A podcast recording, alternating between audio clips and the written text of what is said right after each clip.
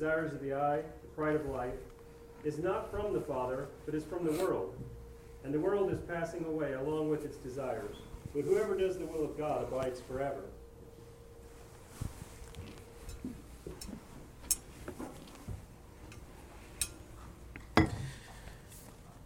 Good morning. Don't worry, Kip. With all these numbers, 1 John, 2 John, 2 verses, I, I double check, triple check before I sent the scripture reading to you, before I put it on the slide. I'm like, is this right? Um, so, over the past few weeks, um,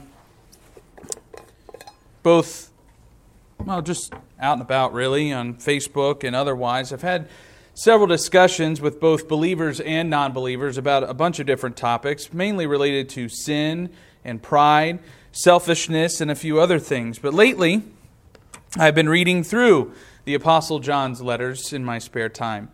And as I was having these conversations, I kept coming back and thinking about that section of 1 John that Kip just heard, or ju- just read. Now, many of you may know that, that June is recognized by some as Gay Pride Month. And with it comes the regular questions within the church about how the church can better reach those who are living in the sin of homosexuality. And admittedly, it's something that I and many in the church struggle with. And the church struggles with it for the same reasons that the church struggles to reach anyone who is living in a sin that is, at least to the world, acceptable. Sins such as unscriptural divorce, premarital sex, pornography, etc. Overindulgence in things such as money, food, alcohol, and drugs, and to some extent murder, and I'm talking about abortion. How can the church reach these people with the gospel truth? Now, this morning's bulletin note, if you haven't picked one up, I encourage you as you are uh, leaving this morning to please pick one up. Uh, it's charging all of us with something along those lines. How can we reach the community? And I encourage you again, read it and please respond. The Lord's church cannot grow without outreach. And outreach is one of the ways that the church can reach those who are living in what we'll call world accepted sins. The bottom line to this issue is are we taking the gospel out to the world so that those who are in sin can hear it? Because weren't we all once living in sin just like everybody else? Weren't we all once comfortable in our sin? It may not be the same sin that they're experiencing, but it's sin nonetheless. Now, some of us sitting here this morning may still be in that situation. Now, something I shared from my morning devotional earlier this week is that becoming a Christian means one must understand that God's wrath is the only thing that is owed to man. If a person is an adult human being of sound mind, he deserves eternal torment, not, uh, not for the sins of Adam and not for the sins of his parents. That comes from Ezekiel chapter 18 20, but he deserves to go to hell for his own sins. Anyone who goes to hell will go there because he or she has chosen sin. And hell is the just repercussion of choosing sin. Man must be reminded of his sin so that he can be thankful for grace, love God fully, and honor and glorify God. Becoming a Christian means turning away from a life of sin, which means even the sins that may be identified as your lifestyle. It's a difficult truth to come to belief in and to obey the Word of God but one that is required to walk in the light as Christ is in the light. Now, the things of this world are not to be loved by those who are united with Christ. It's a very simple imperative that John gives us in 1 John chapter 2 verse 15. Do not love the world. But what what does that mean? Do we understand what exactly John is saying there? Do we appreciate how important that command is? Now, this morning, I hope to shed some light on what John is teaching and to provide some, uh, some motivation to heed what is commanded in this passage. And we're going to do that by answering the question why should Christians not love the world? Christians should not love the world because of what the world is. And for us to understand that, we need to understand what is meant by the world in 1 John chapter 2. So let's read again verses 15 through 16. Do not love the world or the things in the world. If anyone loves the world, the love of the Father is not in him. For all that is in the world, the desires of the flesh, and the desires of the eyes, and pride of life, is not from the Father, but is from the world. If you've got a marker, keep your marker here in 1 John. We're going to be, keep coming back to this throughout the lesson this morning. Now, the world in this passage is not talking about the physical world. It's not talking about God's creation. Now, how do we know that it's not talking about God's creation? Well, because in first or in Genesis chapter 1, verse 31, when God looked at everything that he created, he said it was very good. All right? Now to expand upon that, it's also not talking about the human world or mankind. John 3:16 tells us that God himself loves mankind. So what is it? Well, verse 16 reveals the three categories of sin and where they come from, and that is the world. So, the world that is being referred to here by John is the world of sin or the world of evil. A better way to think of it is the sphere in which sin, evil, and Satan dominate. And you've probably heard the phrase the wide world of sports, right? ESPN. This describes the domain in which sports dominate. So, the world that we're not to love is the world in which sin dominates. Now, again, John details the three things that make up this world of sin.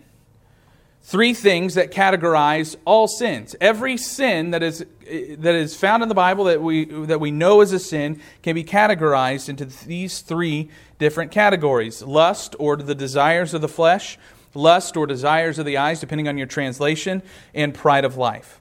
Now, lust of the flesh refers to the uncontrolled desires of the flesh, and Paul details these in Galatians chapter 5 verses 19 through 21. There he writes, "Now the works of the flesh, okay, are evident: sexual immorality, impurity, sensuality, idolatry, sorcery, enmity, strife, jealousy, fits of anger, rivalries, dissensions, divisions, envy, drunkenness, orgies, and things like these." I warn you, as I warned you before, that those who do such things will not inherit the kingdom of God. Now you'll notice that these desires, these lusts or works of the flesh, as Paul detailed it there, can be either sexual, social, or personal. Okay, I think sometimes when we talk about the words lust or desire, the sexual definition, like how Jesus uses the word when talking about adultery in Matthew 5, that's what comes to our mind. But these desires of the flesh, or the lusts of the flesh, include such things such as envy, drunkenness, divisions, strife, etc. Almost all of these things have an underlying characteristic or an underlying ingredient, something that Melissa brought up in class this morning selfishness. What makes me feel good? What makes me feel happy? Instead of asking ourselves, what makes God happy? How can I please God? Or how can I glorify God in what I'm doing?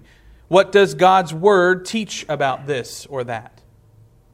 The lust or desires of the eyes, that refers to the unlawful longing for things that we can see. Covetousness, basically, materialism, finding happiness in stuff and things rather than God. Idolatry, when you really get down to it, that's what he's talking about. In Paul's letters to the Colossians and Ephesians, he teaches of just how this type of sin, or this, uh, how serious this type of sin is.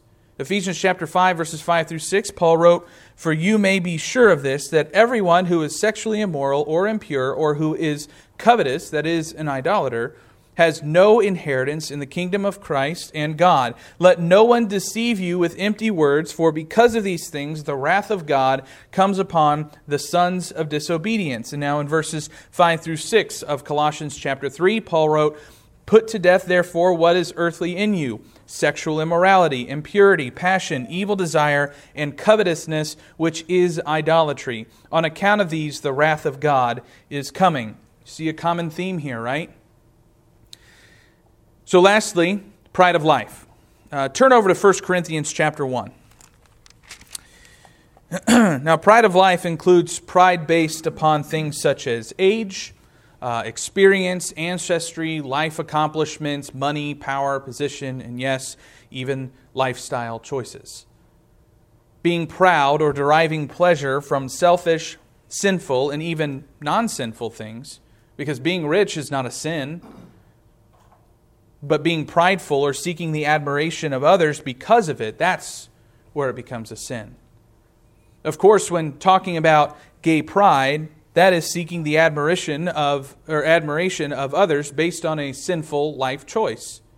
It's no different than saying, "Hey, you know, uh, next week is adultery pride week, or lustful pride, or drug addict pride."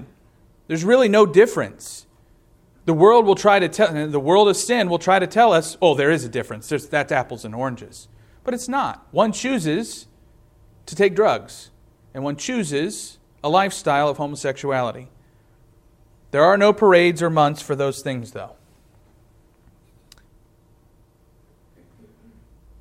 The world of sin that we're talking about this morning, the sphere in which sin and evil reign, seems to be expanding more and more as society accepts and promotes sinful behavior. Now, if you're in 1 Corinthians 1, look down at verse 26.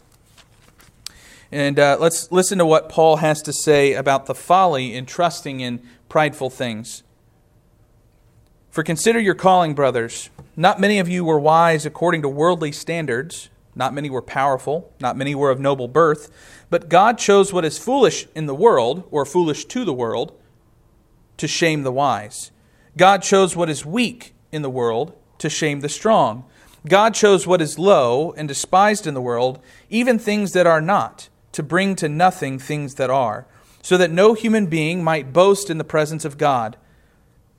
And because of him, you are in Christ Jesus, who became to us wisdom from God, righteousness and sanctification and redemption, so that as it is written, let the one who boasts boast in the Lord. Essentially, our boasting, our pride, should be in the Lord only, and not the things of this world. Now, these three categories of sin that make up the world, covered in our scripture of focus of 1 John chapter 2, each of them typically strikes harder at different times of life. Lust of the flesh seems to strike at a much younger age and will often carry on for a long period of time. When young folks leave home, leave the comfort and, and uh, the promise of home, and it's something we'll talk about tonight about sincere faith, but when they leave their parents' home and enter society, they are exposed, possibly for the first time, to this world of sin. And they begin seeking out the things that are pleasurable and selfish. Middle aged folks are usually impacted by the lust of the eyes. I've come this far in my life, but that guy over there, he's younger than me. He's more successful than I am. I wish I had his life. Midlife crisis. It's basically the definition of this. And those who are older than middle aged, I won't assign a term. Those who are older than middle age are likely to be impacted more by the pride of life. I've accomplished all of this in my life, and I wish more people respected or heralded me for it. Something along those lines. Now, again, this is not to say everyone in these age categories are experiencing this or for sure going to experience those things, but it's something that as life changes, as we age, the things that grab our attention in this world of sin, those change as well. Now, there also seems to be a tendency to consider one of these categories more serious than others. Sins related to the lust of the flesh seem to typically get more concern than that of, the, uh, of others. For example, we assign mental levels of seriousness to things like fornication and covetousness. We consider adultery more serious than jealousy. But of course, sin is sin, and there is no sin that's worse than any other in the eyes of God. That's why when we think of sinful things that are heralded in culture, they tend to get more of our contempt and more of our attention than things perhaps going on in our own lives that we should be addressing. Because if we're not careful, we may focus really hard on fighting off the things that are immoral, such as lust, adultery, hatred, etc. And then that allows materialism and pride to sneak right in while we're focused on something else. So, whether it's immor- uh, immorality, materialism, or pride, they're all a part of the world that we're commanded not to love. But why? Earlier in Galatians, we, we saw a reason why we shouldn't, because we, don't, we won't inherit the kingdom of God if we do those things, if we love the things of this world. But in our text in 1 John chapter 2, John gives us another reason.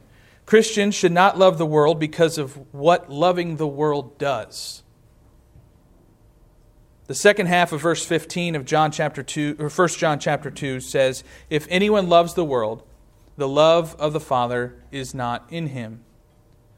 So loving the world makes it impossible to love the Father. That's what that verse means. The Greek for this verse literally translates out to if anyone loves world, love Father is not in him.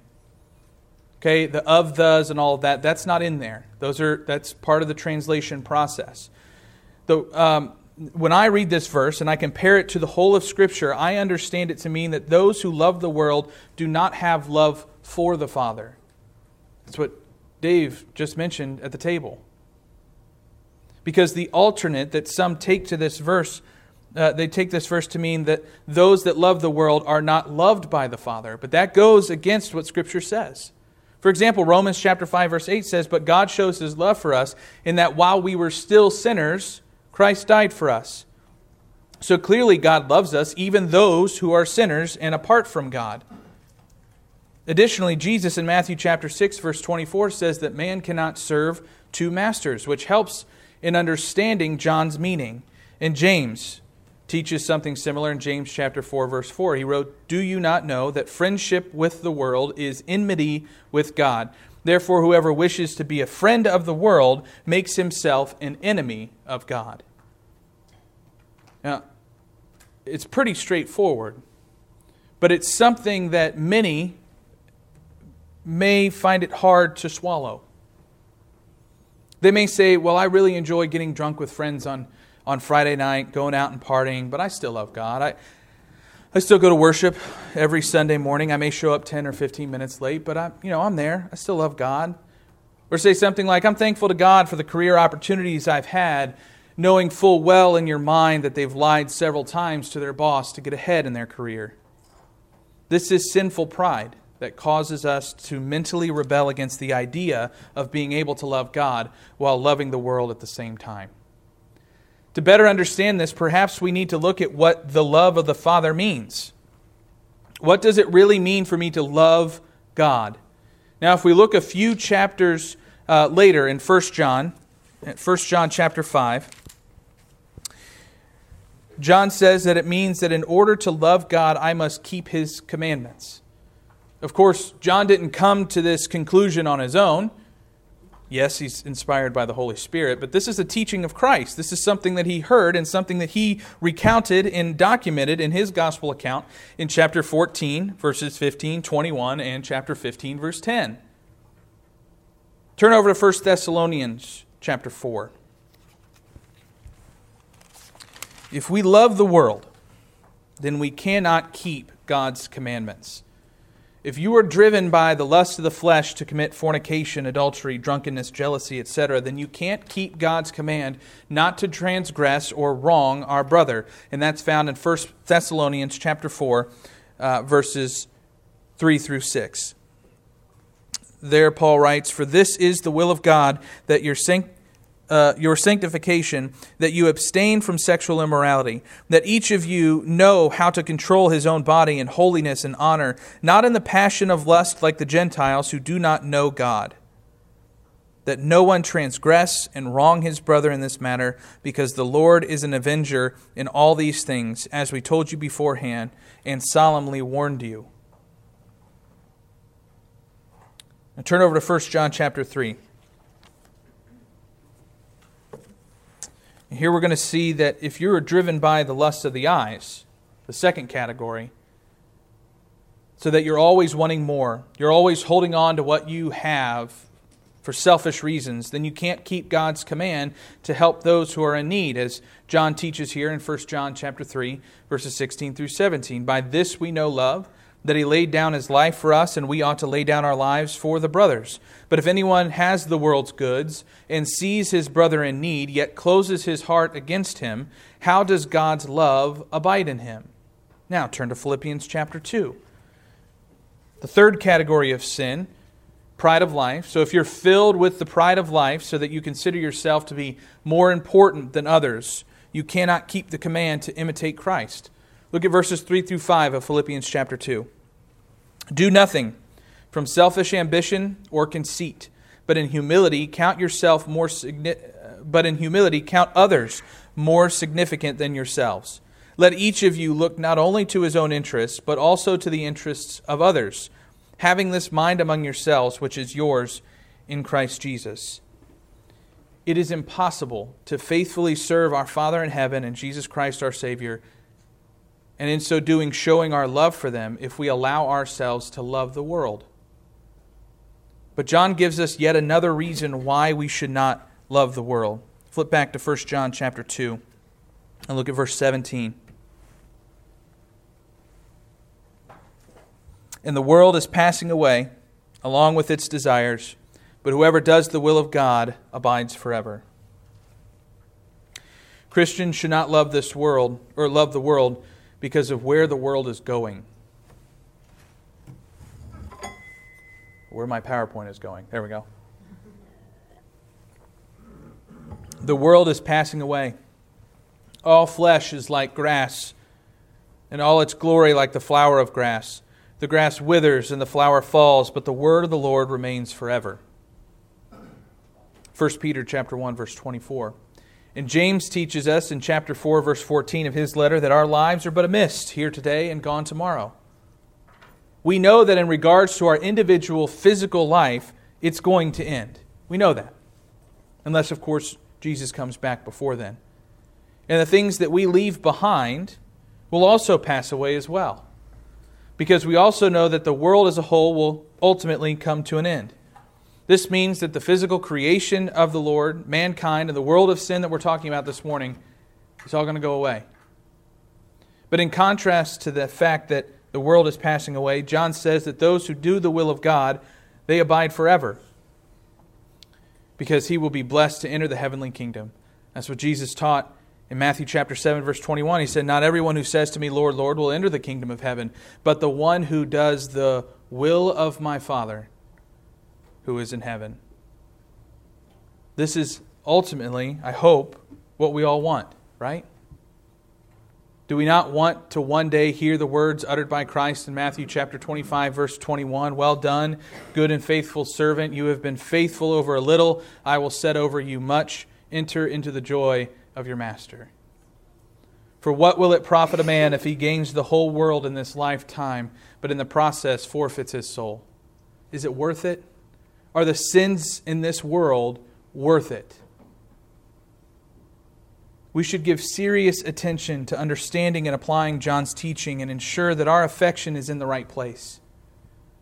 We should love the Lord our God with all our heart, with all our soul, with all our mind, and with all our strength. And not love this world because this world is a world of sin because loving the world makes it impossible to keep the commandments of God, and because this world, like us, is passing away. Are you keeping the commandments of God?